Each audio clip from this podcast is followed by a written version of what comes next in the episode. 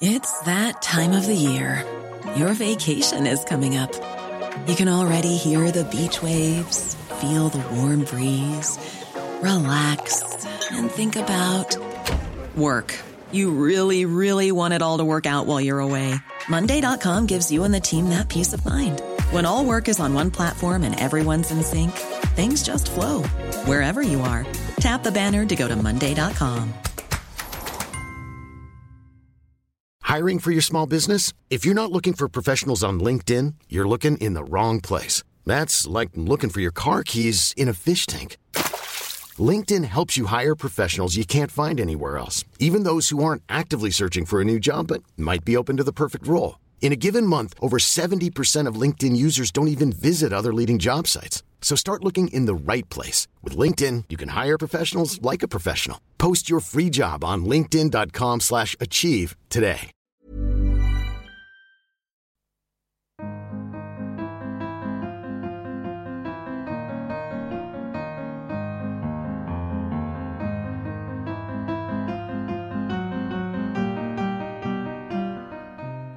Hello and welcome to the Prospect Podcast. I'm Tom Clark, and this week we'll be bringing you a special podcast at Hay Festival with contributions from Steven Pinker, Elif Shafak, and the fresh voices from the Roundhouse Poets Collective.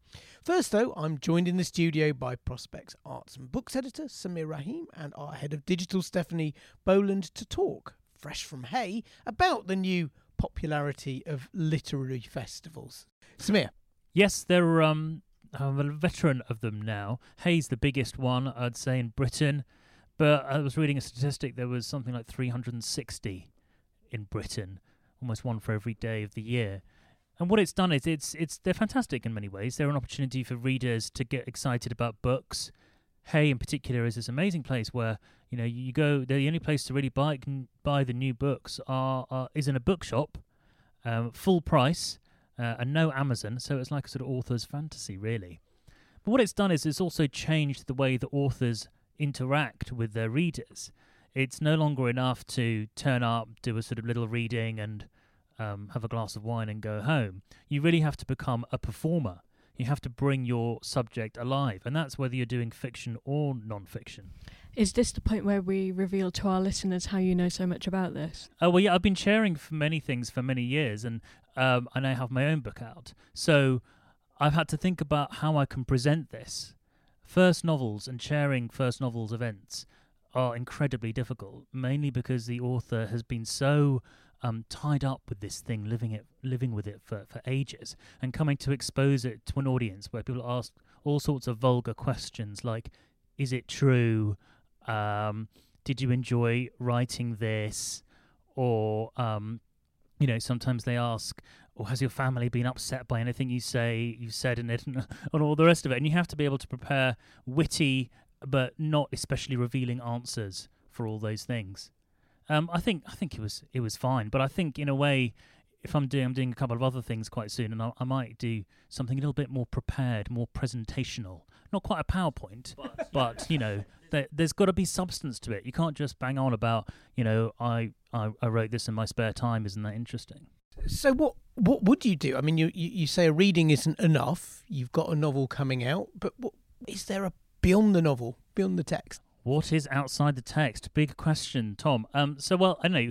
Essentially, you've got to strip away all the uh, ambiguity and all the sort of texture and all the sort of literary aspect of it that you actually is the point of the book, and in a way boil it down to some sort of explicable themes. So, I was interviewing Amitav Ghosh the other day, um, who's a wonderful writer, and he's written a new book which is essentially all about the effects of climate change, and it's a novel.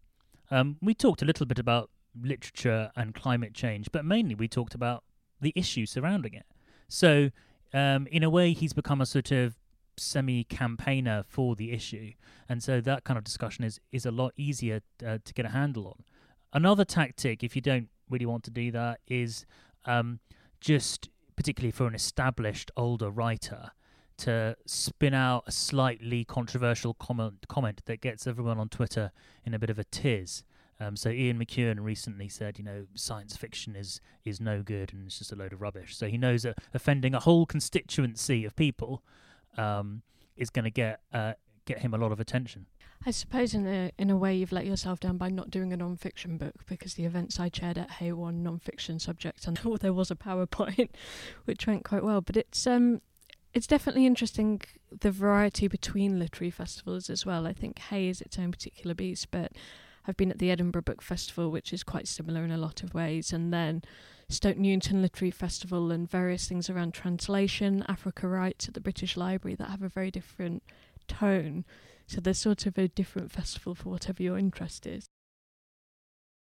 The other thing I think is quite sweet about them sometimes is you get these very big figures like who will do anything to sell four extra copies of their book. It's not a financial thing on the part of the author if you're already a kind of David Attenborough or whatever or a Jeremy Vine, but if you've got a new book, you might well go and speak to a half empty hall at Appledore Book Festival, one in the edge of Devon that I once went to and um, it, it's just a, quite an amazing and in a way quite a democratizing thing that authors will do this. Yeah, and I think it also ties into, you know, is it like bands now? Do they have to just go out on the road um, and make money by performing? Um, you know, in that case, they should just do what stand-up comedians do and say, okay, sixty percent of the door and I don't really care about how many books I sell. I mean, Adam Kay, the doctor turned uh, non-fiction writer, uh, is this going to hurt? He had a really interesting article the other day saying he just employs a management company to send him round to theatres, uh, and he does effectively a stand-up show about the book. And he makes a lot of money out of that, and in fact, probably more than, than he would by selling books afterwards. But there is a question about cost, isn't there? Because wonderful as these festivals can be, and it is particularly nice to be in a space where the sort of anti-intellectualism you see in so much British public life isn't really on show. There can be quite a high cost in attendance, or particularly a certain type of audience who tends to go along. And Sameer, I think you were saying in in India often they're free to attend, so it's more like museums in the UK. Yeah, the Jaipur Literary Festival um, is free. Um, it's heavily sponsored and, it, and is very popular. And you know, it, it is an amazing thing to go there and see thousands, tens of thousands of people coming along, want to sort of passionately engage and discuss ideas and bouncing off books. There's always that celebrity element, and getting a sort of famous author or famous personality who's written a book is part of the um, ecosystem of the festival. But I think generally think that they're quite amazing, and uh, also uh, sometimes when you turn up, you'll find, you know, I did an event at Hay, uh, chairing an event of Kath- with Catherine Hanley, who's written a biography of Matilda, of Stephen and Matilda, uh, m- medieval uh, queen of fame, and there was a thousand people there. Mm. I mean, it's amazing. People will just turn up to an event with an author who's not necessarily that well known, writing an academic book, and there's a real yearning there. And what what that might say, as as you as as as, as you say, Stephanie. Um, uh, maybe that says something to our TV commissioners and our radio commissioners and our magazine commissioners about the desire that there is for people to talk about um, intellectual subjects. See, I think of it as what you were talking about Amazon before and how it's crowded out a market of booksellers, but it does almost restore the function of a bookshop or a second-hand bookshop in a sense, in that you have an array of things to choose from, and you might, if you have an empty slot in your afternoon, take a punt on something you don't already know about. The way we shop for books and engage in films and TV and music now is so customizable. Um, they they bring us back that sense of coming across things we didn't know before. Is there a danger, though, just to be the grump in the room for a second, that the um, emphasis on performance and all of that, like, means that we end up only with a certain type of author? I heard a report, I wasn't there myself, about the um, event with the Booker Prize winner um, Anna Burns talking uh, talking about her book Milkman, who I think is a, a, sort of working class woman from Belfast who wouldn't assume to have the dinner party views you might hear bandied about in the green room at Hay uh, as you watch um, you know confident figures waltzing around. Um, now she's probably having won the Booker Prize famous enough to get the gig anyway. But is there a danger of a kind of narrowing thing going on here? Yes, I think fiction particularly will get crowded out, um, and and it really and is being. And I think with someone like well, like Anna Burns, who um, a year ago was a writer who, you know, she got published because uh, an editor took a punt on her, and that book was turned down many, many times. She's become incredibly successful now, and I think it would be fair enough for her to say, um, you know, judge my book on its merits, and um, I don't really have to have an opinion on, you know, Brexit or the Northern Ireland border or or anything else. Yeah, I mean, putting aside the the class point, there is something about introversion and the the career of an author being one where you don't have to perform upset mediated through the page. I know um, Sarah Moss, for instance, is constantly being nagged by her publishers to set up a Twitter account and refuses to do it and goes, I will sell fewer books, but I don't want to be on there. And you do have to sort of set a boundary at some point, don't you? Absolutely. I, I definitely respect that. Also, there's an element of mystique which is healthy. And, you know, even, you know, the, the person who doesn't give you all their opinions within the first two weeks on Twitter um, can also be quite an attractive proposition. Okay, thanks both for that. Now let's zip back to Wales itself, where Stephanie was talking to some of this year's star guests. If you're looking for plump lips that last, you need to know about Juvederm lip fillers. With Juvederm Volbella XC and Juvederm Ultra XC, your lip look, whether it's subtle or bold, can last up to one full year with optimal treatment and no additional maintenance. Find a licensed specialist and see if it's right for you at Juvederm.com today. That's J U V E D E R M.com. Add fullness to lips in adults over 21 with Juvederm Volbella XC or Juvederm Ultra XC. Do not use if you have severe allergies or a history of severe allergic reactions, or if you're allergic to lidocaine or the proteins used in Juvederm. Tell your doctor if you have a history of scarring or taking medicines that decrease the body's immune response or that can prolong bleeding. Common side effects include injection site redness, swelling, pain, tenderness, firmness, lumps, bumps, bruising, discoloration, or itching. As with all fillers, there's a rare risk of unintentional injection into a blood vessel, which can cause vision abnormalities, blindness, stroke, temporary scabs, or scarring. For full important safety information, visit juvederm.com. Hey, it's Paige DeSorbo from Giggly Squad. High quality fashion without the price tag. Say hello to Quince. I'm snagging high-end essentials like cozy cashmere sweaters, sleek leather jackets, fine jewelry, and so much more. With Quince being 50 to 80% less than similar brands. And they partner with factories that prioritize safe, ethical, and responsible manufacturing. I love that. Luxury quality within reach. Go to quince.com slash style to get free shipping and 365 day returns on your next order. Quince.com slash style. Hiring for your small business? If you're not looking for professionals on LinkedIn, you're looking in the wrong place. That's like looking for your car keys in a fish tank. LinkedIn helps you hire professionals you can't find anywhere else, even those who aren't actively searching for a new job but might be open to the perfect role. In a given month, over 70% of LinkedIn users don't even visit other leading job sites. So start looking in the right place. With LinkedIn, you can hire professionals like a professional. Post your free job on linkedin.com slash achieve today.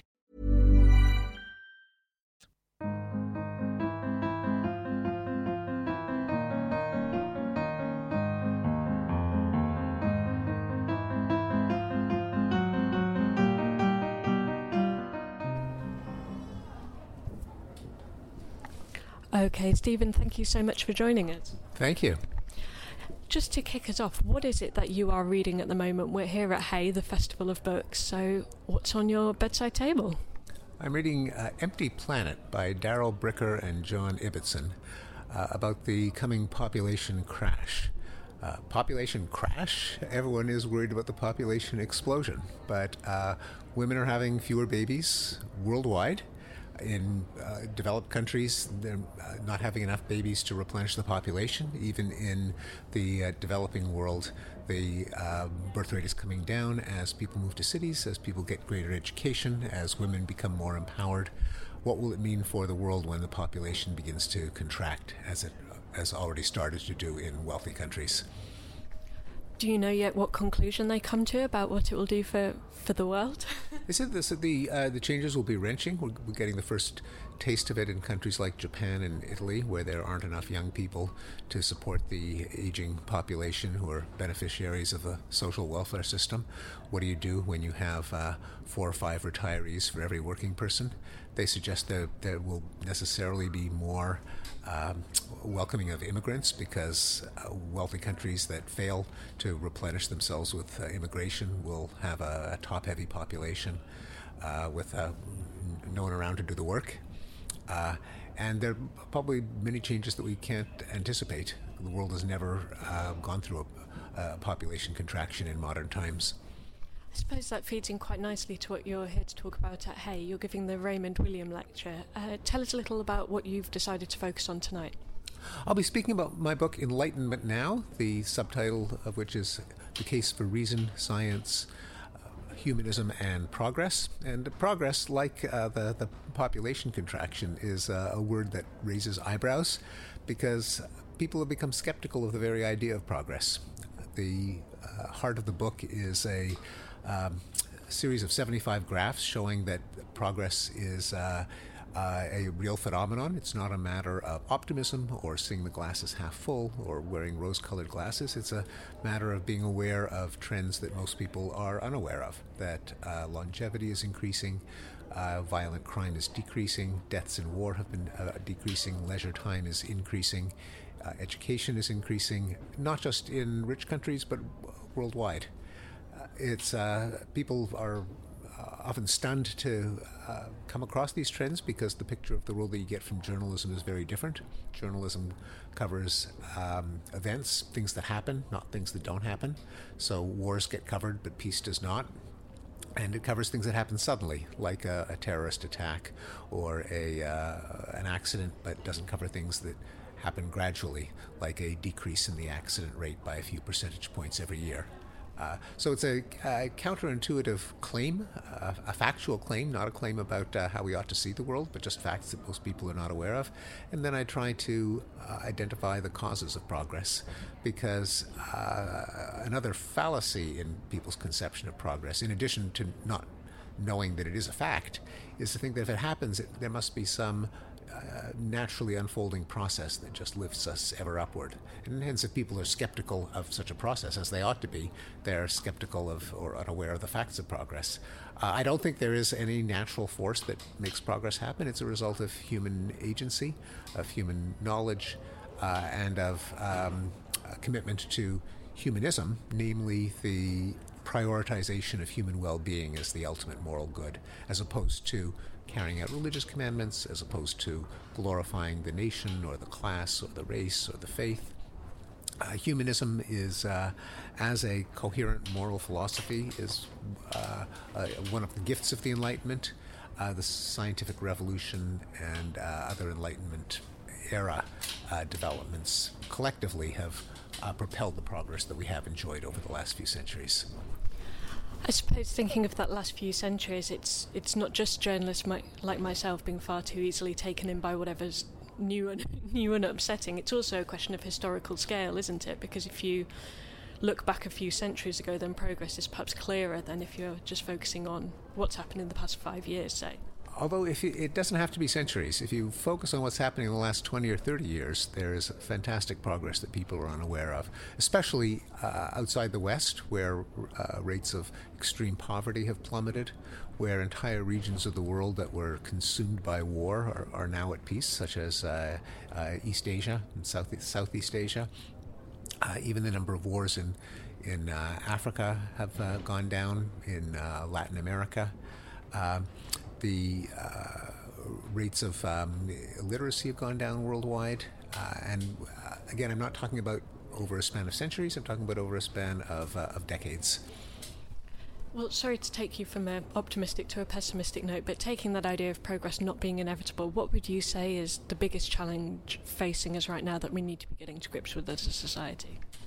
Uh, I, I, would say it's um, putting together a coherent um, moral and political narrative to push back against the counter Enlightenment illiberal forces that have uh, uh, have uh, swelled in recent years. The forces of authoritarianism, of nationalism, of racism, of fascism, of reactionary thinking, uh, which uh, I had uh, kind of thought that they were in retreat, but they've, they've clearly they're pushing back. They're they're uh, not a majority in most countries, but they're they're they're doing damage.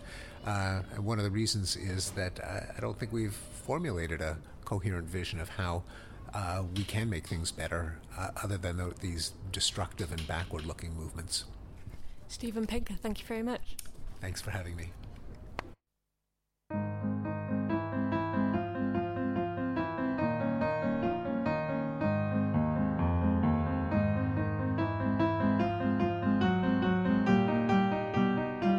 Elif, thank you for joining us. Thank you.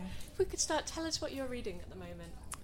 You know, I usually like to read a book of fiction and a book of nonfiction at the same time. Um, and so I was judging the Wellcome Book Prize this year, and the book that I want to talk about with you is Murmur by Will Eaves, who is our winner. I admired the novel, and it's not not only the story and the style, but the craft. You know, the this very quiet power that this book has. It, it just left a big impact on me. But when it comes to nonfiction these days, I'm reading books on usually politics, populism, nationalism, what's happening in the world. Know, I'm, I'm curious about what is going on, so I, I try to follow the literature closely. So the title of your talk was How to Remain Sane. Big topic at the moment. Yeah. Tell us a little about why you selected that. Yeah, the title of my talk was How to Remain Sane in the Age of Political Uncertainties, Pessimism and Populism. And I think so many of us, rightly, we are worried about what's going on in the world. And we do know that history does not always go forward, sometimes it goes backwards, and countries can slide into tribalism, ultranationalism, religious fundamentalism, or some form of toxic politics or toxic populism. So we can't take it for granted. We can't say, well, we are a democracy, it will never happen here. Um, and, and so my talk was, I think, about a challenge that we're all facing. On the one hand, I don't think it's a good thing not to be interested in the world, to say, you know, this is too much. I just want to go to my own quiet life and keep everything outside because it won't go away. We have to become engaged citizens. And I think the change will come from us, citizens. It's not going to come from politicians. It's not going to come from the elite. It's going to come from us, um, world citizens. On the other hand, when you are engaged in the society, in the world, it's also quite depressing because you follow it closely and then it's just too much to deal with. So, therefore, the question that I dealt with in my talk was how to remain committed, engaged, but at the same time, try not to lose our, you know, sanity and try not to lose our, to, to be depressed, to be more balanced. And I think we need a healthy dose of pessimism and optimism in this age. To have extreme optimism brings along a kind of confidence, comfort, uh, taking things for granted that might not be the best way. But to, ha- to be too pessimistic also pulls us down. I think we need a healthy dose, a mixture of, of both. And I suppose a sense of our, our own agency, and like you say, to be engaged citizens is yeah. important. That is true, and uh, and actually, when we read the people, um, thinkers, poets, writers, intellectuals who have survived the darkest chapters in human history, including the Holocaust, almost all of them are saying something very similar. They're saying the opposite of goodness is not badness. The opposite of kindness is not necessarily unkindness. They're saying, in fact, the opposite of goodness is numbness.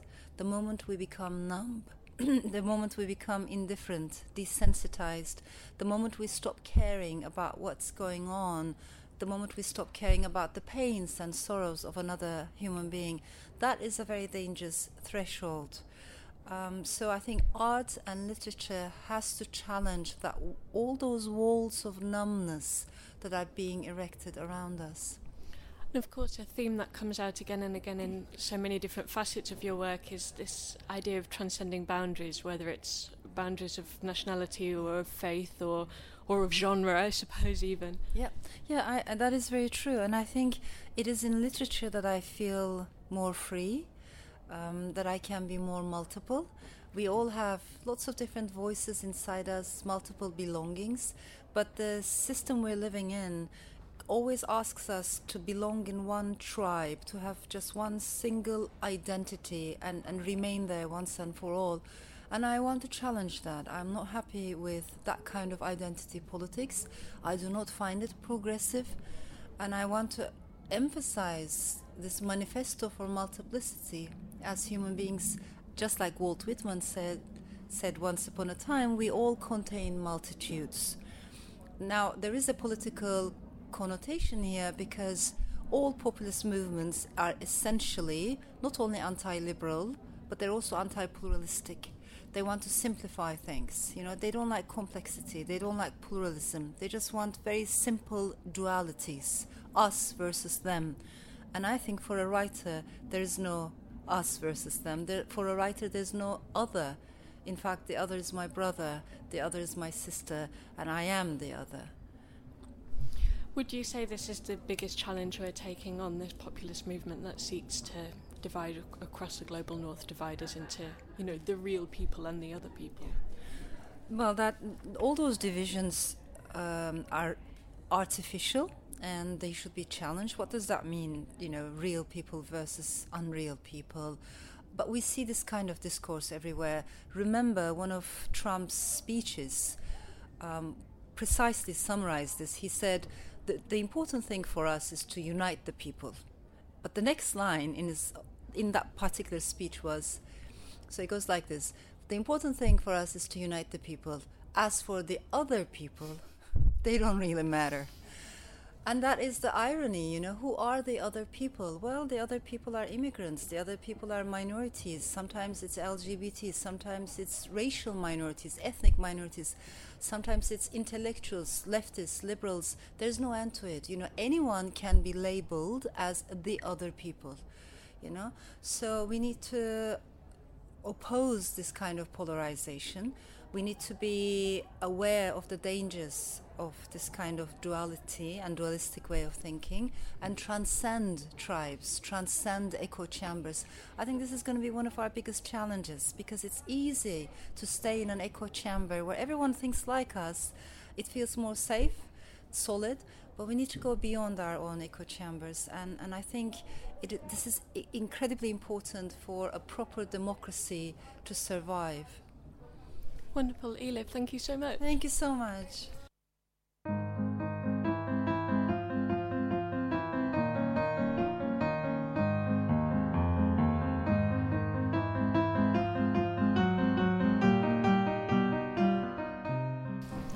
Okay, guys, thank you so much for joining us. Um, maybe I should just get you to introduce yourselves. My name is Oshanti Ahmed. I'm Jess Raman Gonzalez. My pronouns are they, them. My name is Zara. I'm Maxine Sibihona. So tell us a little bit about what you're reading. Um, right now, I'm rereading um, African Psycho by Alain Mabanckou, and it's basically like a sort of like a satire of American Psycho, but with a Senegalese man who's planning on killing his wife, and it's more of a commentary about like how corruption happens in Africa, but it's also just really dark humor, and I very much enjoy it. I'm reading I Can't Wait for the Wending by Wayne Holloway Smith. I think I'm rereading it because I can't get over how different he's almost broken the genre of poetry and what you think can be poetry and how you can write it. So I'm really enjoying it. Can tell you're all serious readers because we've got two rereadings in the group already. I was also going to say Wayne Holloway Smith. So, yes, uh, big fan. Yeah, because I've been reading Alarum. Yeah. Um, which I just think he's such a special poet. He has such a unique lens into the world. Um, yeah, I'm also rereading uh, Danez Smith's Insert Boy which is about sort of uh, race and queerness and sort of yeah how those are sort of connected. Um, I keep revisiting Sam Sax's Madness. Uh, yeah, all, all of us in the collective love him and his collection. Uh, I think just how he writes and the body and yeah, it's really visceral. You can, it's it's like a mirror inside, but in a really grotesque kind of way. Um, and Tarfia Faizullah, uh, Seam, uh, yeah, I just find her really cool, and her stuff on Bangladesh really cool. So tell us a little bit about the Roundhouse Poetry Collective for any listeners who, who aren't familiar with what you guys do. So the Roundhouse Poetry Collective, you basically apply in the summer, and it's a academic year cohort. So you start in September and you finish around July, and you meet weekly to like collaborate and work together under like the tutelage of two lead tutors we have this year. So it's um, Cecilia Knapp and Bridget Minamore, um, people who've come up through the Roundhouse. And yeah, we have opportunities to perform, to write more. We have um, like residentials and things like that. And we just spend a lot of time together writing and, and I guess inspiring each other and making each other better writers, I feel. So. I mean, you summed up. Really well. now we've got the big question. God. What would you say is the biggest issue facing our society today? Everything. Absolutely everything. Uh, I don't know. Capitalism, I guess. I feel like that's the root thing, but it manifests in many different ways. Neoliberalism, everything. Um, I don't know. At the moment, capitalism, seems to co-opt absolutely everything, any form of resistance, any form of art, writing, um, and how even like when like racialized capitalism, um, everything from the ecology, it's just really that big, disgusting octopus on the world. Um, You're all based in London as well, where I suppose it's quite visible, many of the Oh, things you're talking about. 100%. London's like, London's the most. It's like a city that you love but absolutely hates you at the same time. Um, Tale of Two Cities, complete like poverty, but also like complete riches. Like, I live like a stone throw away from the Shard, but like it's com- not reflected in my life at all. Um, yeah, London's a it's a, a very very very bitter sweet place to live. It's sort of like a black hole. It kind of like 100%. sucks you in and you can never leave. Yeah, but the thing is, it literally uses your carcass to survive as like this edgy, cool place Mm. that has has come up through the labour of black and brown folk and working class folk throughout, like i- historically forever, and it will never stop. Yeah. But it, it's always like that. Like even these new places that are gentrified depend on like artists creating this new environment, but then those people are displaced, and then it's just like a shell. London's basically a shell of the people that used to live there, and for people to come in and just dance around. A new poem from No. um, I think also like when we say like the biggest problem, I think that that in itself shows the problem because it's very multifaceted in the way that you answer that. And like someone could just say like populism or like capitalism or whatever and then like they don't recognize the different like layers that go into Mm. the different problems that people especially of marginalized backgrounds have to face every single day. And especially in a place like london when you're an immigrant and you're working class and all that kind of different stuff that like compounds your identity it is very difficult to just pinpoint one thing that is a problem but there are multiple things that go into it. Yeah i'd definitely say capitalism um, xenophobia um, racism islamophobia the whole yeah. But like that's the thing is that a lot of people live within all of those different facets and so it's hard to just pinpoint one thing that could necessarily be the biggest problem. I think you have to take on everything um, separately and but then also realize that it speaks back to a larger issue Um, so I moved here about two years ago, and I grew up oh, in India and the Middle East, and I feel like the moment you move to any country, you start to see this common thread of hate in a way where one people think they're superior than the others, and the minute that happens, you know, it's it's so ingrained. It can even be in the people around you, or even in your family when they're pitting themselves against a certain group of people, be it whatever be you know race religion on or in any account and that's yeah i think that's one of the biggest issues the minute you start thinking you're better than someone else So, end capitalism, affirm our common humanity. Take it from there. Is that the? yeah, it's just I think I, I agree with um, what Maxine said. Like it's quite, I think it's ins- like it's a very insidious thing. Like everything's quite underground, and I think yeah, I guess deconstructing the question more like it, you've got to be from I guess a certain place or privilege to be like what's the biggest issue, Yeah.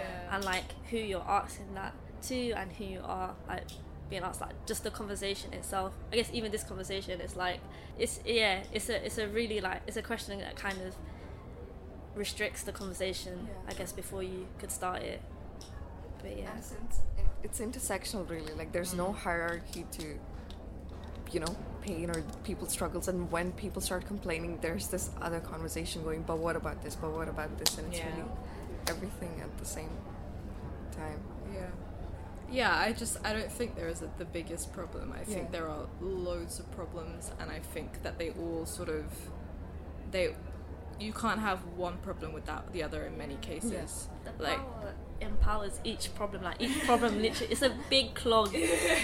So like for example i could say like as a trans or non-binary person one of the biggest problems for me is that like every day i'm sort of erased and people say i don't exist.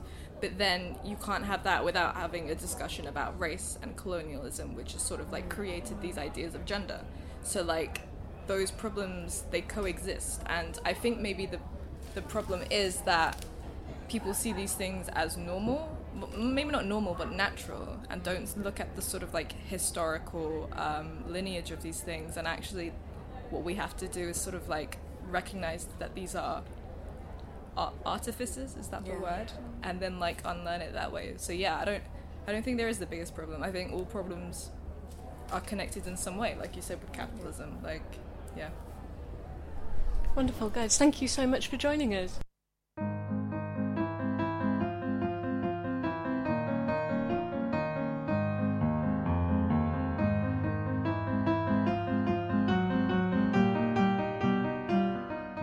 So, what are your names?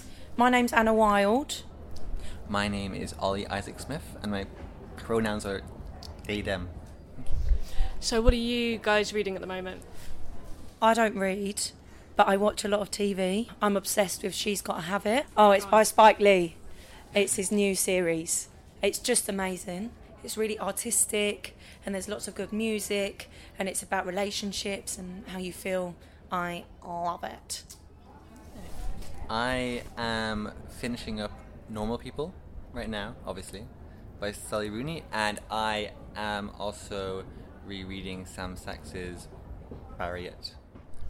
I like that you say obviously. Like, oh, we've all read the Sally Rooney. it's been around, and all it- and I just saw it's being done by BBC Three, so it'll be on TV soon as well. Ah, well then I'll watch it. I'm not very good at reading, so. I have to ask about this as because I think our listeners will go, okay, but you're a poet and you don't read. So talk about how you came into poetry. So my granddad always read me poetry. So I'm dyslexic, so I found reading really, really difficult, and I really hated it. So he read to me, and I couldn't concentrate for a long time. So he would read me poetry, and he loves poetry. So that's how I kind of got into it, and it's how I expressed myself. Yeah, my thoughts and my the way I read was all higgledy piggledy. So poetry was perfect for that because it's all higgledy piggledy, and it's how it's you expressing what's in your mind, not in a structured form, or it can be in a structured form, but it can make no sense as well. I'm dyslexic as well. Are you? Yeah, yeah, yeah, yeah. Yeah, and it can be really inaccessible for you to do things that's to do with writing when you're dyslexic. But Well, I was always a really big reader, but I can't. I lose words when I'm trying to talk out loud, so I'm probably the exact exact opposite of you. Talk to me a little bit about the Roundhouse Poetry Collective. I got into it mostly because I was like, I have this speech impediment, and I want to learn how to like do spoken word more confidently, really, because I've been doing poetry on page a lot, and I want to have experiences of trying to do it out loud. We've been doing. We went on a retreat um, to Hawkwood College.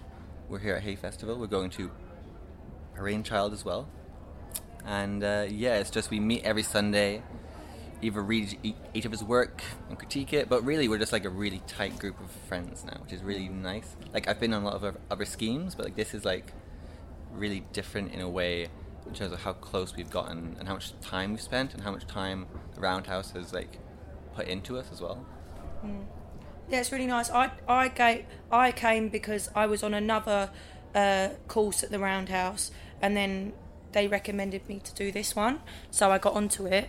I didn't really know what it was, to be honest with you, and then I did it. I thought, well, I might as well do it, and uh, yeah, it's been great because I've been really I uh, have been very scared of my poetry, in a way, because it's been like if it would get judged or people don't understand it, and a lot of my stuff's been really dark, but it's been really nice to just kind of learn that it doesn't even matter if it's dark or it's funny, and I've been much more com- and the more confident I've become, the kind of funnier I've got because I'm funny in real life, but on paper I'm really not funny. I'm like very depressing.